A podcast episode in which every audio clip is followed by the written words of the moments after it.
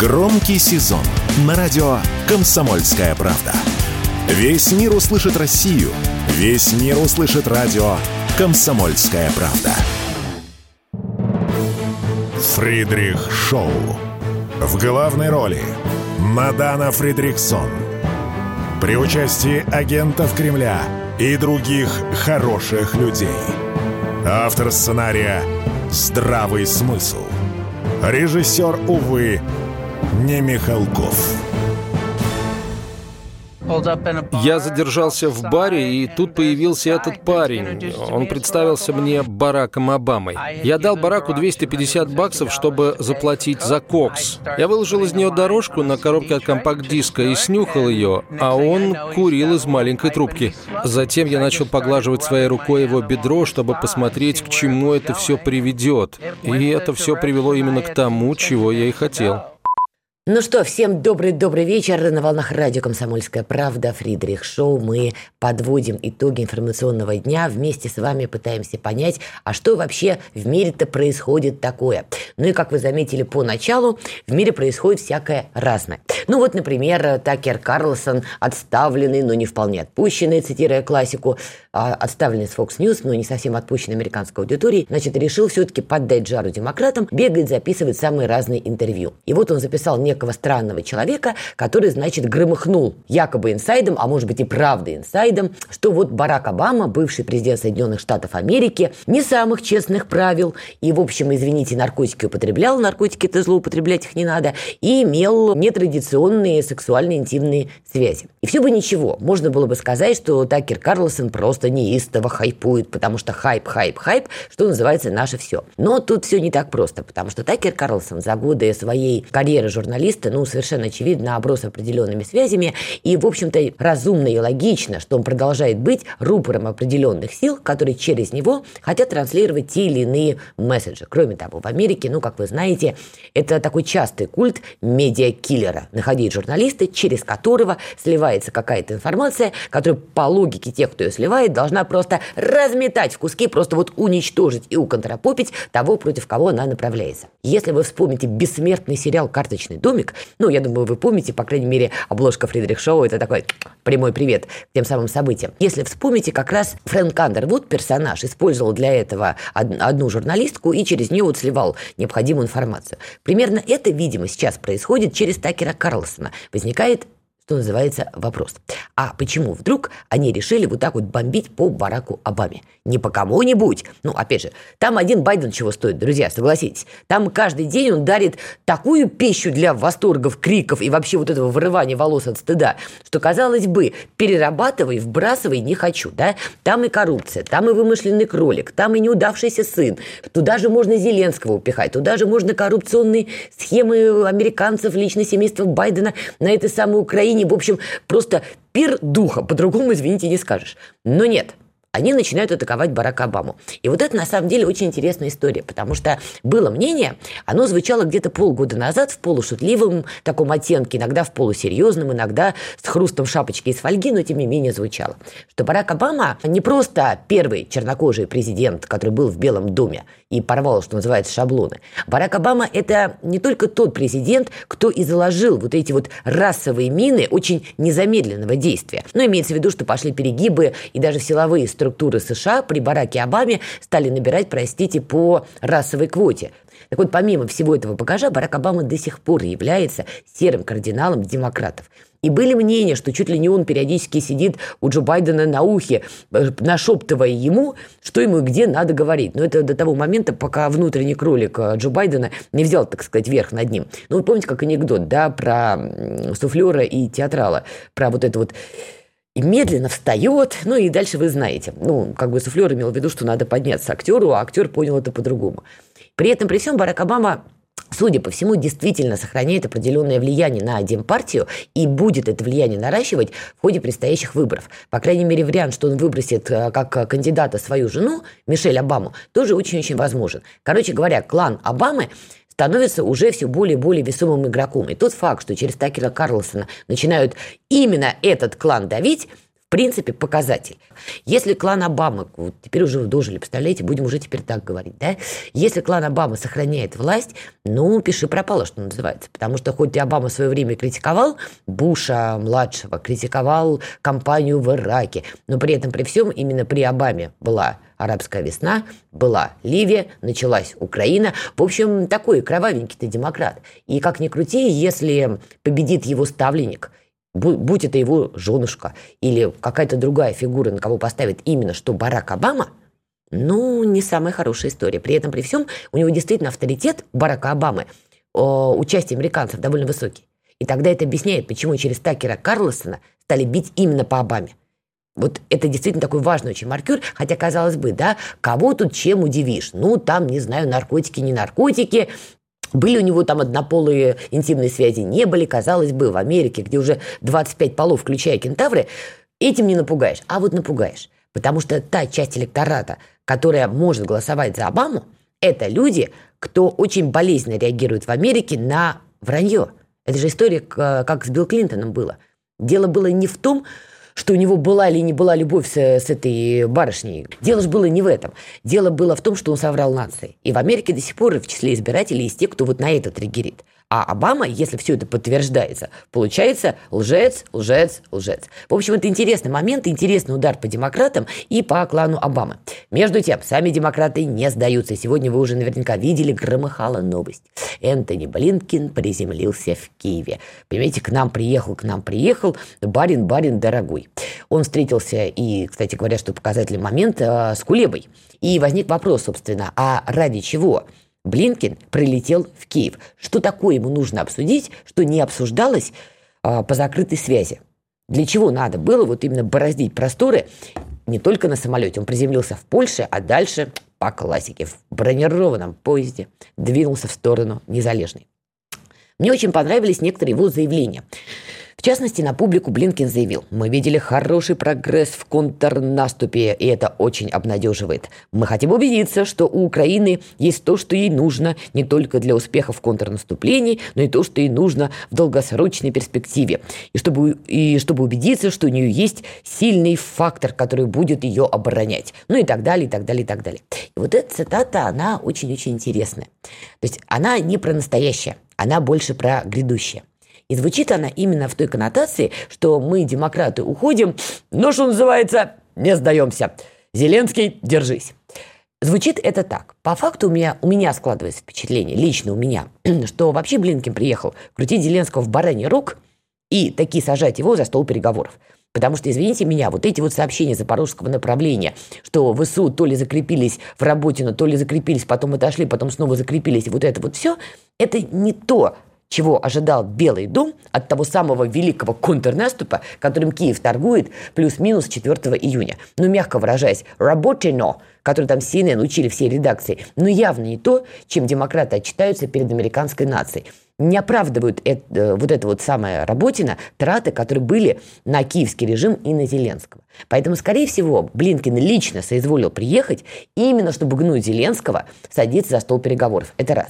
Второй момент – я глубоко убеждена, что помимо этого Блинкин гнет Зеленского на тему «Все, дружок, все, поиграли в демократию, ты поиграл в президента, все было замечательно, спасибо тебе, крови ты пролил ого-го сколько, а теперь давай-ка, дружок, ты вот это место вакантное освобождаешь. Они же прогнули Зеленского, чтобы он провел выборы в 2024 году. Вспомните, как Зеленский кричал и сопротивлялся. «Нет, проводить не буду, у меня тут боевые действия, доколе, доселе, я вообще герой, что вообще, собственно, происходит? Ему объяснили, что происходит.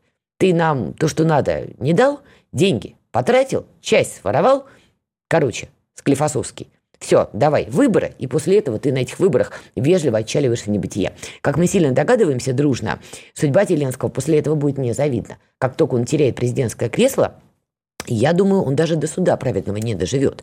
Хотя у меня была тоже мысль, что в итоге на Зеленского повесят половина, как минимум, преступлений киевского режима, которые совершались и пока еще совершаются. Минувшей ночью в Донецк опять обстреляли кассетными боеприпасами по мирному населению. Лупит, при том, что американцы кричали, не-не-не, не позволим. Ну вот вам, пожалуйста. Я думаю, его хлопнут свои же радикалы, потому что много чего Зеленский навертел, в том числе на линии фронта со своей стороны. И им недовольны очень многие даже вот эти вот радикалы. Возникает вопрос, а кто, если не Зеленский? Блинкин бы своей собственной персоной не приземлялся бы в Польше и не ехал бы в поезде в сторону Незалежной, если бы не было кандидатур. Ну, я думаю, тут мы все, что, что называется, с вами угадаем. Скорее всего, скорее всего, это Залужный, который действительно в свое время ездил в Вашингтон, отчитывался сам, и, возможно, часть американского истеблишмента доверяют Залужному чуть больше, а еще считают, что воровать он будет чуть меньше, потому что менее такой, знаете, хитроделанный, в отличие от Зеленского. Я думаю, что это Порошенко, потому что, как водится, бывших не бывает. И теоретически Порошенко вполне может устроить американцев. Тоже ворует, но хотя бы понятно, как ворует, и в конце концов можно что-то где-то продавить. Ну и, естественно, мы берем классику жанра. Это, знаете, горит э, изба, гори и баня, да? Усик, боксер, Кличко, ну, кого еще? А, о, слушайте, как я могла забыть? Арестович. Короче говоря, у американцев тут полная колода, кого они могут поставить вместо Зеленского. Тем более от перемены мест вот этих вот персонажей суть не меняется. А то, что они продолжат Украину подпичкивать оружием, будет переговорный процесс или нет, но это тоже факт, об этом мы говорили. Но, скорее всего, Блинкин приехал свергать, по сути, Зеленского и подписывать ему смертный приговор в некотором смысле. Политически так точно. Давайте сделаем небольшую паузу, вернемся и продолжим. Радио «Комсомольская правда» представляет уникальный проект. Аудиокнигу Дмитрия Стешина «Священная военная операция. Год СВО.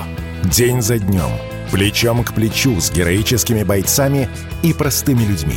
Вместе с Дмитрием Стешиным слушатели пройдут через будни Донецка, штурм Мариуполя, радость побед и горечь неудач. Это искренняя проза без прикрас. Слушайте с понедельника по четверг в 9 часов вечера по московскому времени на радио «Комсомольская правда». Фридрих Шоу. В главной роли Мадана Фридриксон. При участии агентов Кремля и других хороших людей. Автор сценария «Здравый смысл». Режиссер, увы, не Михалков. Итак, мы продолжаем Фридрих Шоу на волнах радио «Комсомольская правда». Сегодня мы подводим итоги каких-то новостей, которые сыпались на нас в течение всего дня, сыпались на наши, что называется, грешные головы. И понятно, что одна из новостей, которая по-прежнему будоражит умы и сознание – это тема Эрдогана. Да, 4 сентября были переговоры в Сочи. Эрдоган и Путин обсудили много важных моментов. Э, в частности, президент России Владимир Путин отмечал, что и товарооборот между нашими странами стал больше. Также Путин сказал, что Россия по-прежнему нацелена делать из Турецкой республики газовый хаб, чтобы европейцы, собственно, получали уже этот газ, разговаривая с Эрдоганом. И новую АЭС мы готовы строить. В общем, все замечательно, кроме одного – Зерновая сделка, так называемая, пока не возобновляется. Удивительно другое, Эрдоган вроде как планировал, что этот триумф будет.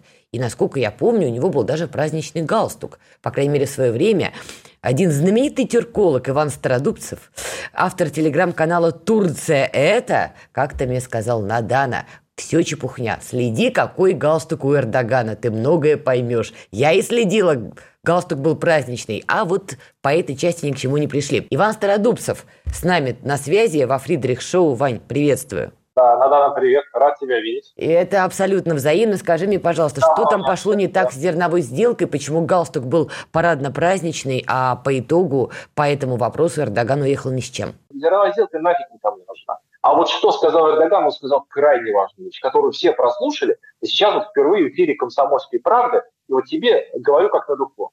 Он говорит, да, мы получили предложение от Российской Федерации на строительство газового хаба на нашей территории, но мы хотим пойти дальше.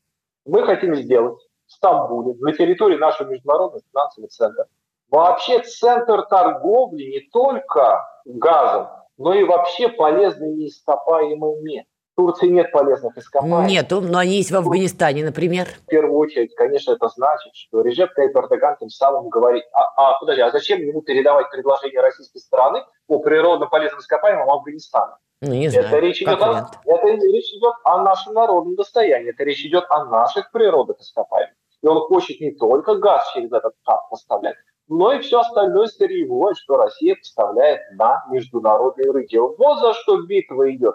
Ты представляешь, там центр торговли с золотом, алмазами там пойдет, к примеру, да? Всем остальным, все это таблица Менделеева, которая у нас есть на территории нашей страны, все это может во всяком случае, прозвучало в предложении турецкого лидера. Вот что на самом деле интересно. Скажи-ка мне, что а турецкий там... лидер при этом готов покупать, например, наш, наш донбасский уголь? А вот это хороший вопрос. Ну, будем перебивать сертификаты происхождения, будем писать Made in Turkey, я не все. Не, по секундочку, то есть напрямую не готов. Зачем Made in Turkey? Я не хочу на угле из Донбасса, который часть России, Made in Turkey. Я хочу Made in Russia. Russia в скобках а, Донбасс. Мы, мы же не общались с турецким президентом, не, не вполне общались на эти темы. Но амбиции его, вот подлинный интерес. Уж какие ему слова в ответ прозвучат с российской стороны, мы этого пока не знаем, я даже не верю, что узнаем. Но замах у него, вот просто, говорили про газ, хотя это огромная тема, я показал так пальцем, на самом деле это огромная тема сама по себе. Он говорит, а давайте мы все через меня пустим, просто все сырьевое, что Россия представляет. Вот по сути слова его. И я, говорит, это предложение передал российской стране. Вот это мне почему-то достаточно удивительно, что никто на это не обратил внимания. У него традиция есть, он назад э, из любой поездки зарубежной путешествует со своим журналистским пулом uh-huh. и дает им очень развернутое интервью, прочитал всю эту текстовку и вот увидел то, что не заметил никто. А он считает себя в этом плане надежным партнером, потому что многовекторный партнер и надежный партнер в наши дни, это, знаешь, как говорят в Одессе, две большие разницы. Ну, наверное, считает, судя по всему. Хорошо, а он Вопрос... собирается участвовать Но... дальше в украинском кризисе, например, по поставками Байрактаров? Ну, слушай, ты меня так спрашиваешь, как будто я прям, прям руку у него на пусть держу, что он собирается. А я верю, делать. что ты рано или поздно это сделаешь. Ну, мало ли, может, турецкая пресса что-то пишет или аналитики.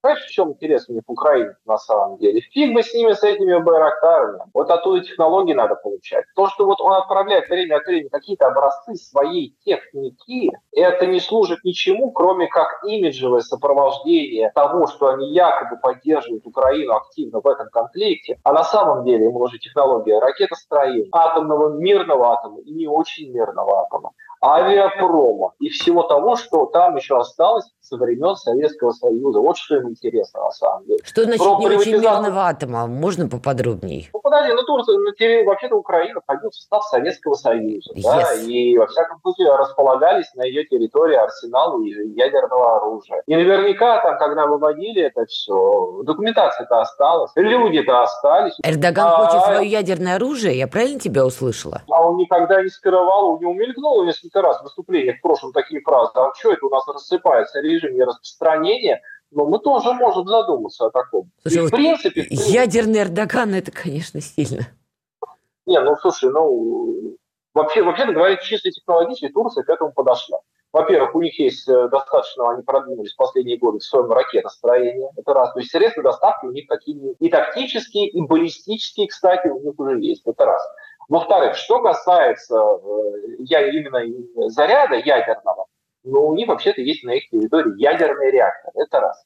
Во-вторых, сейчас Россия по АЭС-АКУ делает э, целую прямо э, целые выпуски будут делать э, турецких студентов ядерщиков. Один шаг от мирного до не очень мирного атома. То есть он получает очень много инженеров, которые при желании и, и при желании могут и сами разработать. А если нет желания разрабатывать, в конце концов, есть ядерный Пакистан, можно прикупить ученых на Украине со всеми их, со всеми их знаниями и опытом. Такими ну, темпами он может вот. их просто пучками уже на развес вывозить, если Зеленский продолжит в том же темпе, в котором он продолжает. Хорошо, но экономические проблемы внутри страны. Тут же помимо всех напастей, которые на него обрушились, землетрясения, наводнения, жуткие абсолютно истории, погибшие были, оппозиция пыталась на это спекулировать.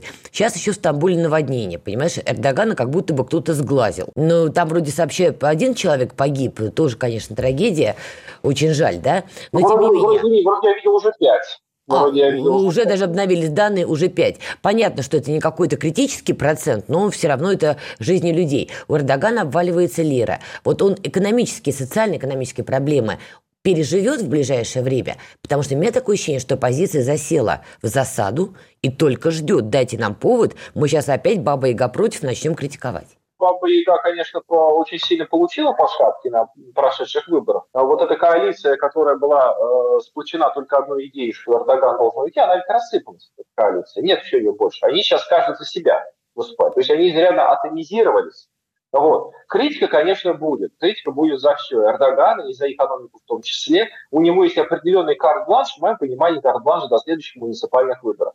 Если что-то с экономикой не изменится, ну, он проиграет снова и Анкару, он снова проиграет и Стамбул, ведущие города турецкие, две столицы, культурную и административную столицу Турции. Так что проголосуют против него, а где, где проигрыш на муниципальных выборах, там одно, одно, один шаг уже и до проигрыша на президентских. А у него там 28 год маячит, транзит, и вполне непонятно, кого приемник. Значит, он свой срок уже все вырабатывает. На фоне таких вот геополитических планов, идей и все прочее, это все хорошо. Только если в машине есть топливо. А сейчас э, с топливом как-то и не очень. У него все неплохо сформулировано своих международных задачах. Хорошо работает мягкая сила. У него хорошо работают дипломаты. Хорошо работает ситуация, очень благо, благоволит ему. Вот эта ситуация, конфликт э, на Украине, конечно же, резко поднял статус Турции на мировой арене. То есть многие фишки ложатся в зацепление, но проблемы с деньгами, у них текущий э, отрицательный баланс по текущим операциям в Турции, сейчас он 40 миллиардов долларов, который постоянный минус, где-то их постоянно надо искать. В США, в Европе, на Ближнем Востоке, кстати, в Российской Федерации. Я до сих пор не помню, чтобы Эрдоган, хоть он и говорит в отношении президента России «дорогой друг», мне не очень понятны до сих пор его взгляды на Крым, на крымских татар, причем включая Меджли, запрещенный в России, да? И в этой связи у меня к тебе вопрос. Вот этот вот Рустем Умеров – которого Зеленский вдруг назначил вместо, вместо Резникова. Возможно ли, что этого Умерова будут э, контакты с Анкарой более тесные, чем, например, э, хотелось бы в Москве? Я считаю, что вот этот вот крымский татарин это, конечно, очень особая точка входа для турецкого руководства к правительству Зеленского. Все-таки я считаю, что эта фигура не, не как у нас говорят, там, о, это пощечина Эрдогана, там типа фет и вес был назначен. И я не думаю, что так. Я думаю, что это особая точка входа все-таки для турецких руководителей. А вот эта точка входа через Умерова, как бы это ни звучало, это заложит какой-то конфликт между Анкарой и Москвой? Зависит от тех границ, которые наше верхнее руководство прочерчивает в плане допустимости. Вот мы договорились с турками не договариваться. Когда мы договорились таким образом, э, наше руководство, э, уж не знаю, проговаривалось это, или, может быть, как-то турки понимают это интуитивно, э, поняли, что это проблема не составляет. Что не составляет проблемы? Допустим, ежегодно какие-то заявления по поводу непризнания вхождения Крыма в состав Российской Федерации. Когда Российская Федерация празднует Крымскую весну, турки делают свое заявление, к примеру. Вот на День Украины зять президента Эрдогана Сичу Байрактар подарил Украине очередной беспилотный Байрактар одноименный. Так уж выглядит, что для Российской Федерации эта проблема не составляет. А если эта проблема не составляет, то турки продолжают действовать аналогичным образом. Во всяком случае, я не видел ни одного заявления со стороны нашего, со стороны нашего внешнеполитического ведомства, которое в качестве жесткого императива увязывало бы возможность реализации нами стратегических проектов с одной стороны, с отказом Турции от каких-то своих тезисов и действий в отношении России, в отношении народов ее населяющих, в отношении Крыма и прочего, прочего. То есть мы договорились, не договариваться, то есть мы как бы не обращаем внимания на это. Но я замечу, это решение верхнего руководства. Давай поставим троеточие, прервемся на паузу и продолжим. Никита Данюк и Владимир Варсобин подводят самые честные итоги недели и с оптимизмом смотрят в будущее мы все должны сказать спасибо нашим ребятам, настоящим героям, которые мужественно защищают рубежи. Все прекрасно понимают, что это только начало, и многие говорят рано радоваться, а я считаю, что говорить о том, что русское оружие, русские солдаты и офицеры блестяще справляются с противником, нужно. Каждую пятницу в 7 часов вечера по московскому времени на радио «Комсомольская правда» слушайте программу «Тактика Данюка». Фридрих Шоу. В главной роли Мадана Фридриксон. При участии агентов Кремля и других хороших людей. Автор сценария «Здравый смысл». Режиссер, увы, не Михалков. Ну что, мы продолжаем Фридрих Шоу на волнах радио «Комсомольская правда». Слушайте, в продолжении темы Эрдогана чует мое серденько, думаю, ваше тоже, наблюдая за тем, что происходит в информационном потоке, все не так однозначно. У Эрдогана, к сожалению, для всех нас, есть такая черта. Как только у него происходит ряд событий, которые ему не нравятся, в этот самый момент он начинает довольно активные действия на внешнем контуре. И вот с недавних пор, э, скажем так, мы все дружно наблюдаем за странной синхронностью. Ну, во-первых, вы все наверняка слышали, читали, какую, какое интервью Никол Пашинян, премьер Армении, дал итальянской прессе. Он, значит, попытался обвинить именно Россию в том э, моменте, что Армения проиграла крайнюю Карабахскую войну. Он пытался обвинить Россию в гуманитарной катастрофе, которая сегодня происходит на Горном Карабахе из-за блокировки Лачинского коридора. И все бы ничего. Но дальше, дальше появляются заявления со стороны НАТО, что они готовы Армению принять а, в альянс. И окей, хорошо, вы готовы принять в альянс, ради бога, кто же против заявления, что называется, на то и заявление, чтобы они звучали. Но при этом, при всем, после того, как это приглашение было проартикулировано, появляется новость. Армяно-американские совместные военные учения пройдут в Армении в период с 11 по 20 сентября. И это заявляет не какой-нибудь там телеграм-канал, да, это заявляет Минобороны Армении – то есть вполне себе официальное заявление. И дальше происходит, извините, смешное. Супруга премьер-министра Армении Никола Пашиняна, Анна Копян, отправилась ни много ни мало в Киев где примет участие в саммите первых леди и супругов. Тема прекрасная. Вы вот прямо сейчас оцените весь сарказм, юмор всего происходящего. Тема саммита – психическое здоровье. Я глубоко убеждена, что вот именно тему психического здоровья сейчас, конечно, и надо обсуждать в контексте поведения Никола Пашиняна. Что, скажем так, смущает во всей этой истории? Во-первых, подобные заявления, риторика и действия нравится это кому-то или не нравится, но они выглядят как некое обрамление, оформление встречи Эрдогана и Путина в Сочи. И уже давно, скажем так, стоит вопрос, причем в самой Армении он тоже стоит, на кого же все-таки больше работает Никол Пашинян? Он работает больше на американцев или он больше работает на Анкару? Да, казалось бы, еще несколько лет назад, там, не знаю, лет семь назад, скажи кто-нибудь армянам, что человек, который возглавляет их республику, будет ручкаться с турецким лидером, подняли бы насмех. Просто, ну, это было бы невозможно. Ну, помните, да, вот эти символы незабудки, риторика армян про геноцид 1915 года, именно употребление слова «геноцид» и прочее, прочее, прочее. Там были, конечно, вялые попытки еще при Сарксяне как-то нормализовать армяно-турецкие отношения, но они ни к чему не привели. И тут вуаля – во-первых, вы можете погуглить, посмотреть, или там, не знаю, через Яндекс, вы найдете фотографию Николы Пашиняна и Реджепа Эрдогана, где они жмут друг друга руки.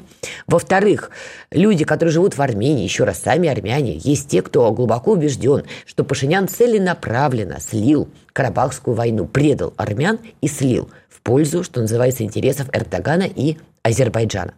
Возникает вопрос, зачем?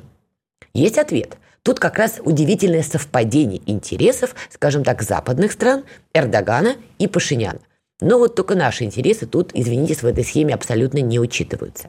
Долгое время российская база в Гюмри находилась, и армяне понимали ее необходимость, потому что она выступала гарантом защиты Армении, в том числе от любых посягательств со стороны Турецкой Республики. Напоминаю, до прихода Пашиняна отношения Анкары и Еревана, мягко выражаясь, так вежливо говоря, были ой-ой-ой как на ножах. Но сейчас, когда Пашинян своими руками сливает Карабахскую войну, предает армян, предает карабахских армян. Это сейчас он пытается все на нас валить. А, в общем-то, это его заслуга. Улица бушует, бунтует, но Пашинян все равно остается в кресле премьера. Это к вопросу о том, да, кто то на самом деле власть. Вот кого американцы посадили, того и власть. А не вот эти вот уличные брожения, демократия, свобода. Вот не работает это все. Потому что если бы демократия работала, Пашинян бы не удержался и трех минут в кресле премьера после того, как проиграл ту самую Карабахскую э, войну. Для чего Пашинян это делает? Для того, чтобы потом сказать, слушайте, мы с турками подписали какой-никакой протокол об отношениях. Все, наши отношения урегулированы. Да, за счет Карабаха, да, за счет карабахских армян. Но Армении больше глобально нету проблем с турками. А раз у Армении больше нет проблем с турками, следующая какая логичная мысль? Русские, убирайте вашу базу из Гюмри. Пашинян действительно находится в таком положении Саакашвили 2005 года. Если отмотать пленку назад, мы прекрасно помним, ровно по этому пути шел Саакашвили. Одна была разница. Тогда в мае 2004 года мы Саакашвили помогли Аджаре удержать. Мы, Россия, глобально. Ну а тут получилось так, что Никол Пашинян своими руками вот так организовал Карабахскую историю. Поэтому это, кстати говоря, отвечает интересам европейцев. То есть за счет того, что Пашинян проиграл Эрдогану и Азербайджану Карабах, можно вновь поднимать вопрос русской военной базы в Гюмри, кричать, что все, теперь уходите, теперь вы нам тут не нужны – ну и, собственно, это действительно отвечает интересам и Евросоюза, и Соединенных Штатов Америки. Вот такая интересная конфигурация. И тут еще такой важный момент. В продолжение вот этой риторики Пашиняна сейчас проходит информация, что Азербайджан накапливает силы, опять же, на границе Карабаха и Армении, и растет риск, что, возможно, будет еще одна эскалация. Но после того, что Пашинян заявлял, надеяться, что ДКБ как-то будет ему помогать, скорее всего, не приходится. Через эскалацию, через вспышку, но чисто теоретически вот подобная история может быть реализована. Это объясняет странные выпады Пашиняна, кстати говоря, по поводу того, что Россия больше не фигурирует на Южном Кавказе, или как-то так он там поназаявлял. В результате Дмитрий Песков уже ему отвечал публично и говорил, что нет, подождите, Россия как была на Южном Кавказе, Россия остается на Южном Кавказе. Довольно, в общем, странные заявления звучат из Еревана. Но Никол Пашинян их делает, делает довольно дерзко, и, на мой взгляд, без каких-то гарантий и без каких-то договорных кулуарных отношений, мне кажется, на это бы он не пошел. Так что, так или иначе, но к визиту Эрдогана еще есть одно обрамление – это карабахская история в очередной раз.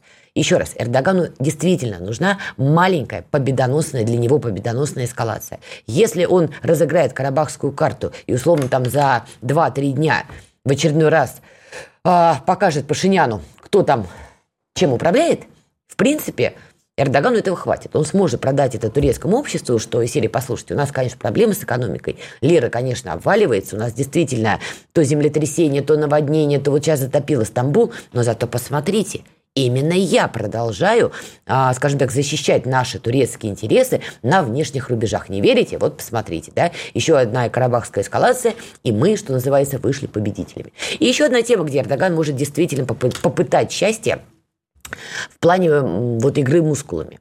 Это Сирия. Я понимаю, что многие уже забыли про эту страну, она из повестки выпала, мы последние полтора года живем немножко в другой реальности, но я напоминаю, что в 2015 году Россия начала операцию против террора в этой самой Сирии, и, собственно, до прихода России вообще боевики ИГИЛ, запрещенные в России, чуть ли уже всю эту самую Сирию и не поглотили. Им сдавались поселения, города, Люди в рассыпную убегали, потому что то, что они творили, это, конечно, был просто кошмар. А западная коалиция странным образом, которая якобы вела с ними непримиримый бой, в результате их оружие попадало в руки к этим самым боевикам. То ли координаты они путали, не туда сбрасывали, то ли еще что-то шло не так, но по факту имели, что имели. Так вот, в этой самой Сирии тоже стали происходить интересные события, по крайней мере, новость звучала так. Сирийские туркоманы готовы помочь арабам вести бой с курдами. Понимаю, что сейчас, наверное, для многих это звучит как непонятный набор звуков и слов. Все понимаю. Поэтому напоминаю. Ноябрь 2015 года. Помните, когда был сбит наш летчик? А мало того, что он был сбит, он был расстрелян с земли.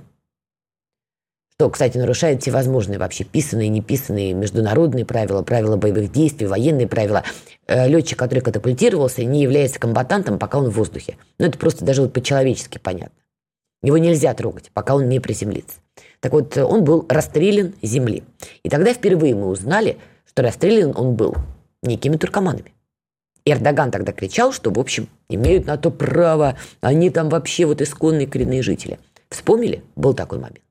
И вот сейчас опять некие сирийские туркоманы готовы помочь арабам, под арабами тут имеется в виду сирийцы, которые арабы, вести бой с курдами. Напоминаю, сирийские курды, точнее вот рабочая партия Курдистана, как раз и стоит Эрдогану поперек горла. Именно против них он периодически начинает боевые действия на севере Сирии, откуда он так и не ушел – он по-прежнему занимает часть территории другой страны. При том, что Асад по-прежнему в Дамаске, никуда он не ушел, он президент, но Эрдогана это, в общем-то, не смущает.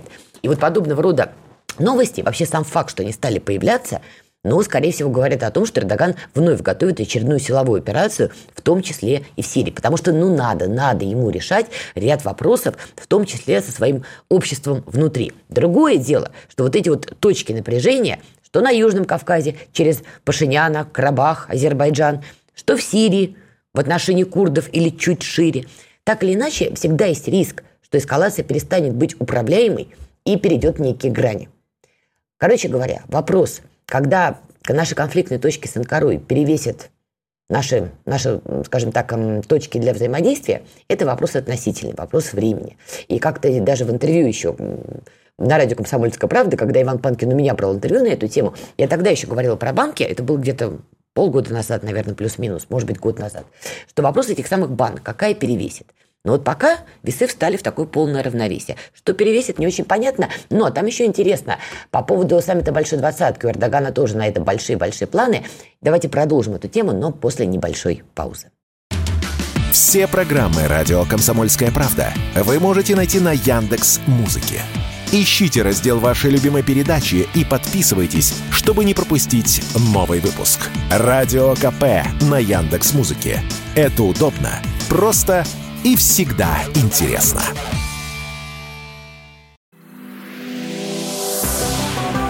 Фридрих Шоу. В главной роли Мадана Фридриксон. При участии агентов Кремля и других хороших людей. Автор сценария «Здравый смысл».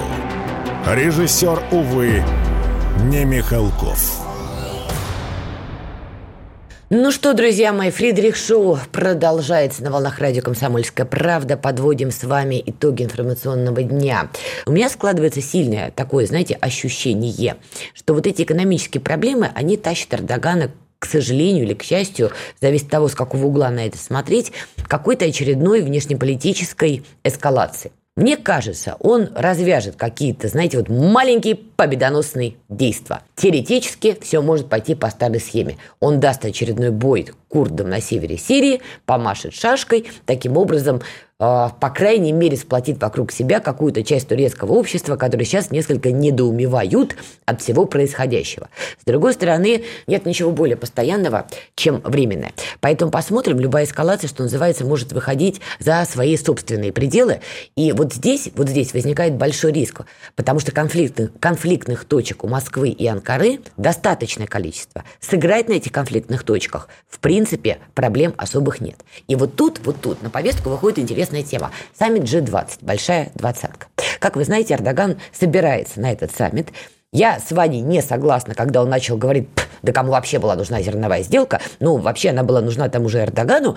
И турецкая пресса какое-то время очень активно настаивала на том, что подождите, подождите, вот сейчас вот это все прекрасное и произойдет. Сейчас мы вам покажем, как надо в мире порядок наводить, ни много ни мало. А, понятно, что это все готовилось в том числе и под G20. И Эрдоган очень хотел заявить о себе там, именно как о таком глобальном миротворце, через которого можно решать сложнейшие международные вопросы. Поскольку по зерновой сделке он уехал ни с чем, я думаю, этот статус на саммите Большой Двадцатки он уже разыгрывать не будет. Но, тем не менее, у него есть еще несколько позиций, которые на полях саммита Большой Двадцатки он будет разыгрывать. Во-первых, он будет активно пытаться привлечь инвестиции в свою собственную страну, потому что мы уже с вами поговорили, с экономикой там швах полный. Другое дело, что, скорее всего, не найдется большого количества стран, готовых сегодня инвестировать в такую нестабильную по ряду параметров Турецкую республику. Но главное, скорее всего, он будет заручаться на полях а, саммита Большой Двадцатки посадки поддержкой Великобритании. И вот это очень такая сложная история, потому что британцев большие виды на Черное море, эти самые большие виды, они максимально обозначили, когда полезли на Украину, а полезли они туда еще в 2015 году, ни много ни мало. И тогда уже стали свои креатуры там создавать. В общем, пока от этих видов на Черное море они не отказались. И для них турки та самая точка входа в это самое Черное море, потому что Украина все понятно. Вон Бен Уоллес пытался с ними карьеру себе сделать, в общем, ничего не сделал. Теперь он ждет резников Новикова к себе, прости господи, в паб. Это максимум, что он получил. При этом, при всем, конечно, Британия не собирается оставлять эти планы. И отношения Эрдогана и Ричарда Мура, главы Ми-6, да, ну, в общем, одна из этих тем. Поэтому теоретически британцы могут попытаться помочь Эрдогану решить определенные экономические проблемы, взамен попросив у него определенную помощь по точкам входа в Черное море, ну и на выходе мы, возможно, получим определенную эскалацию. Так что за этой темой будем внимательно следить, что там дальше будет происходить. Так или иначе, но Эрдоган сложный политик, и следить за ним нужно. Хотя, повторюсь, его праздничный галстук, конечно, отчасти внушает нам надежду, что, возможно, все будет не так плохо. Есть еще одна тема, которая не может не интересовать Россию, не может не интересовать меня и, надеюсь, интересует вас. Коль уж мы заговорили про Черное море, про Турецкую республику, не стоит забывать, что есть еще одна страна, которая имеет прямое отношение к нашим к вопросам нашей безопасности и к вопросу Черного моря – это Грузия. И в Грузии происходят, друзья мои, удивительные события. Во-первых, мы все удивлены, по крайней мере, я так точно удивлена, что Ираклий Грибашвили, премьер Грузии, продолжает демонстрировать удивительное рациональное отношение ко всему происходящему вокруг его страны. Как вы помните, уже пытались Грузию затащить в боевые действия чуть ли, чтобы они второй фронт не открывали. Именно Ираклий Гарибашвили выступил против, опубличил эту тему и потом заявлял, что, слушайте, в мою страну пытаются нагнать самые разные силы, чтобы они раскачивали ситуацию внутри моей страны. А дальше пошло прекрасное. Э, для тех, кто вдруг подзабыл. Значит, Ираклий Гарибашвили – премьер Грузии. Он не пророссийский, хотя его пытаются таковым обозначить. Есть там президент Саламе Зурабишвили, женщина, которая еще совсем недавно была а, французской э, гражданкой Франции. У нее паспорт был. Она торжественно клянется, что паспорт этот она сдала и вот служит грузинской нации. Но вот есть мнение, что не совсем сдала и не совсем грузинской нации она служит. Так вот сейчас в Грузии происходит просто бой не на жизнь, а на смерть.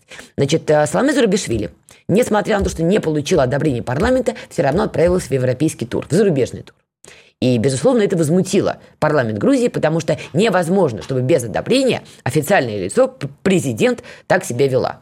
И, в общем, это выглядело, выглядело действительно, как, извините, немножечко диверсия. Мы, конечно, понимаем, что у нее большая любовь к той же Франции, возможно, лично к Макрону, но, послушайте, не до такой же степени. Сейчас Саламе Зурабишвили начинают грозить импичментом. Понятно, что история сложная. В парламенте она в грузинском не решится, потому что там нужно получить большинство голосов, там есть оппозиционные депутаты, которые из принципа не поддержат эту инициативу. Но сама история противостояния между премьером и премьером Грузии, президентом Грузии, это такая классическая разблюдовка и попахивает, что называется, уличной активностью. И вполне возможно, что вот этот вот эпохальный конфликт действительно выльется на улицы грузинских городов. Нам, казалось бы, ничего, да? Но вот смотрите, при этом при всем парламент Грузии не перенес День Победы на 8 мая. Хотя одна барышня, Тиона а, Аку, Акубарди, Тиона Акубарди, да, она предлагала это сделать, чтобы Грузия отмечала День Победы со всей Европой 8 мая, а не 9 вместе со злыми русскими. В общем, не позволил ей парламент пойти на все это. И, в общем, это хоть мелкий колокольчик, но довольно показательный. Соответственно, чем больше в Грузии появляется вот таких вот примеров чего-то разумного и здравого, ну, тем больше шансов, что наши друзья-американцы начнут эту тему активно раскачивать. И насилие на улицах Грузии действительно возможно. А теперь давайте вспомним про наших вот этих вот беглецов, как это вот, что ж, которые, прихватив самокаты, латте, котов, собак, попугаев, в свое время деранули именно что в Грузию. Некоторые из них даже очень своеобразненько подписывали бумажки, что они согласны с тем, что они самые злые люди на планете Земля, это даже чтобы в бар зайти в Грузии. Там есть отдельные такие заведения, которые такое практикуют. Тем не менее, это наши граждане, которые, судя по всему, если в Грузии все это перейдет э, в насилие на улицах, окажутся, окажутся теми самыми объектами для битья. Не реагировать на это мы тоже не можем. С одной стороны, казалось бы, друзья мои, вы сами виноваты. Вы нашли, куда бежать, и нашли, когда бежать. То есть, ну, как-то вот неудачные вы выбрали и эпоху, и локацию. С другой стороны, опять же, наши граждане. И закрывать на это глаза, ну, нравится это кому-то, не нравится это кому-то, мы не можем. Просто не можем. Поэтому за Грузией будем внимательно следить. Думается мне, новости оттуда посыпятся ого-го какие. И будем мы еще по новой изучать, как зовут грузинских политиков и что вообще происходит. И, что называется, напоследок. Что касается вообще наших с вами сограждан и происходящего в мире вокруг нас. Латвия. Прекрасная страна Латвия, которая сегодня очень интересном находится положении, искренне полагает, что она под зонтиком НАТО и, видимо, в упор не видит, что Латвию, судя по всему, ведут на убой следом за Украиной. Мы все гадали, кто же будет после Украины, кто же, кто же, кто же. Кос поглядывали на Польшу, так это сели. Хм. Но, похоже, не, не Польша. В общем, в Латвии происходит прекрасное в кавычках. Более 60% проживающих в Латвии россиян которых местные власти обязали сдавать экзамен по латышскому языку для продления документов, с первой попытки тесты не прошли. Более того, как вы знаете, русский язык в принципе в Латвии уже оттеснен э, на второе место. Это при том, что там более 40% населения русскоговорящие. Те, кто не сдаст тест по латышскому языку, судя по тому, что мы читаем в публичном доступе, получат предписание от МВД, чтобы они покинули просторы Латвии. И опять, с одной стороны, мы можем сколь угодно долго кричать «сами виноваты», опять же, как по модели Грузии, да, нашли когда, нашли куда бежать. Нате вам, ешьте вашу прибалтийскую демократию, с ложечкой не обляпайтесь. С другой стороны, опять же, наши граждане. Да, они, извините, нафиговничали. Да, мягко выражаясь, не очень красиво многие себя повели. Но опять же, пускать их в расход, закрывать на них глаза и делать вид, они уже не наши, популистски можно, по факту, извините, не можно. Тут уже, знаете, цитирую классику. И еще раз, более 40% в Латвии это русскоязычные, русскоговорящие, которых буду притеснять все больше и больше. Латвия это делает, очевидно, получив какое-то большое одобрение своих западных партнеров-кураторов, что если вы давайте, давайте, давайте, ничего с вами не будет, вы же под зонтиком НАТО, русские пальчиком погрозят и ничего вам больше не сделают. Не берусь судить, кто им это говорил, так ли им это говорили, и не берусь э, смотреть в будущее, но вообще, когда какую-то страну наши западные партнеры начинают накручивать на что-то подобное, ну, пиши пропало. Как правило, это означает только одно. Эту страну готовят вести на убой. Я не знаю, будет легче латышам от того, что им при этом будут кричать вслед «один за всех, все за одного». Насчет второго не уверены, но первое точно. Не будет им от этого легче. Это мы, что называется, понаблюдаем. Но вот так глобально честно говоря, есть у меня серьезные ощущения, что Россия, а, закрывать на это глаза не будет, б, все вот эти вот манипуляции, которые мы наблюдаем, ну, помните, как Велюров, да, миром запахло, господи, запахло. Вот запахло не миром в отношении Латвии. В общем, будем за всем этим наблюдать, потому что события происходят, происходят, происходят, происходят динамично. Сегодня я для вас подобрала именно такие новости, поскольку некоторые из них меня зацепили эмоционально, а в некоторых я прям вот хорошо разбираюсь. Ну и плюс нашла отличный повод поговорить с Иваном Стародубцевым. Друзья, пишите в комментариях новости, которые интересуют вас, темы, которые вас интересуют. Обязательно будем поднимать эти вопросы, обсуждать на волнах радио «Комсомольская правда». Фридрих Шоу. Увидимся, услышимся. Пока. Фридрих Шоу. В главной роли Мадана Фридриксон. При участии агентов Кремля и других хороших людей. Автор сценария «Здравый смысл». Режиссер, увы, не Михалков.